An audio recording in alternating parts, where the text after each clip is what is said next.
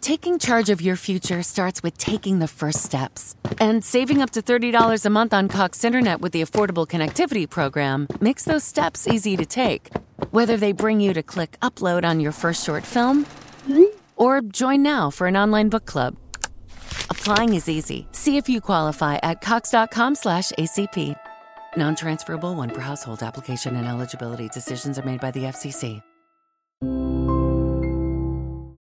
Benvenuti o bentornati su questo mio canale digitale dedicato alla psichiatria e alle neuroscienze e se vi interessano questi argomenti, come sempre, iscrivetevi subito. Parliamo oggi di un tema di cui molti parlano ma che in pochi conoscono bene, ovvero l'isteria. Partiamo dal primo punto importante. L'isteria era, di fatto in passato, una vera e propria diagnosi medica, più o meno tra la fine dell'Ottocento e l'inizio del Novecento, ed era una diagnosi propria della psichiatria che ha fondato le sue radici nella storia della medicina. Infatti fu addirittura Ippocrate, 2400 anni fa, a mettere in relazione la sintomatologia isterica con le funzioni sessuali e il genere femminile, costruendo un impianto metaforico proprio sull'utero come organo e su sulle sue ipotetiche capacità di influenzare alcune funzioni psichiche. Questa azzeccata metafora, che infatti è arrivata addirittura in qualche modo sino ai giorni nostri, è stata spesso travisata per così dire e anche abusata senz'altro, specie nei secoli passati, sino a suggerire un netto rapporto causale tra l'essere donna in generale e le manifestazioni di tipo isterico. Questo forse in accordo ad un diffuso utilizzo selvaggio e popolare di molti dei concetti affascinanti e potenti della psicoanalisi. In realtà il termine isteria e la metafora corporea che rappresenta coglie un punto importante della genesi dell'isteria stessa, appunto come malattia mentale, ovvero la sua prevalente espressione somatica, corporea per così dire, diffusa e multiforme del malessere psichico, che un tempo si riteneva connessa prevalentemente a conflitti di tipo sessuale nel genere femminile, ma che poi nel corso del tempo si è capito includere abbondantemente anche il genere maschile. Ma come si manifesta l'isteria e in che cosa consistono quelle che chiamiamo crisi isteriche? Secondo la definizione classica della psicoanalisi, quando parliamo di isteria, parliamo di una nevrosi caratterizzata da un'eccessiva espressione somatica, fisica per così dire, e comportamentale delle nostre emozioni, delle idee e del disagio mentale. E quindi i sintomi dell'isteria consistono, per dirlo in poche parole, in vari sintomi fisici, in manifestazioni psicomotorie, sensoriali e comportamentali caratteristiche e peculiari che spesso sono state rappresentate in romanzi, piste teatrali e film nel corso del tempo. È anche importante dire che modernamente questa diagnosi non è praticamente più utilizzata e che si considera essere dispersa, per così dire, in diversi disturbi del nostro attuale DSM5, tra cui abbiamo il disturbo di conversione, il disturbo di somatizzazione e i disturbi dissociativi e anche sicuramente i disturbi di personalità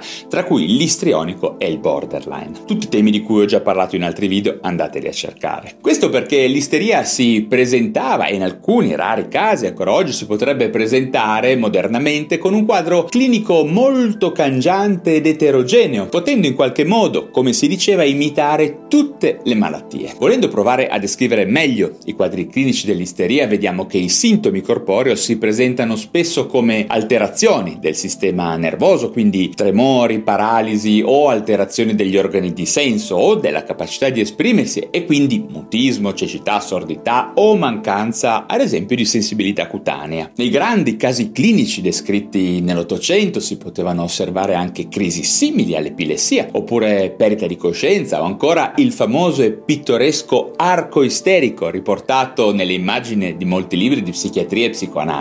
Abbiamo anche sempre sul piano fisico la presenza di gastriti, coliti, difficoltà digestive, costipazioni, costrizione al collo, al petto, sensazioni di respiro corto e molte combinazioni e varianti di tutti questi sintomi. Una bella confusione e un bel caos in alcuni casi. Mentre invece i sintomi, chiamiamoli psichici, comprenderebbero il blocco psicomotorio, lo stupor, i fenomeni di alterazione della memoria, l'eccitamento psicomotorio, la depressione, l'ansia, la paura, l'immaturità affettiva e anche sessuale, i disturbi stessi della sessualità e molto importante il fenomeno parlano della suggestionabilità. Il paziente isterico è spesso suggestionabile. Infatti in passato rispondeva molto bene in maniera efficace all'ipnosi. Come potete capire un quadro clinico di isteria è sicuramente caratterizzato da un insieme di sintomi molto eclatanti ed impressionanti che per prima cosa richiedono un'attenta valutazione, anche medica, per escludere la presenza di una patologia organica vera e propria, dato che in psichiatria oggi come un tempo si rischia spesso di scambiare, che ne so, patologie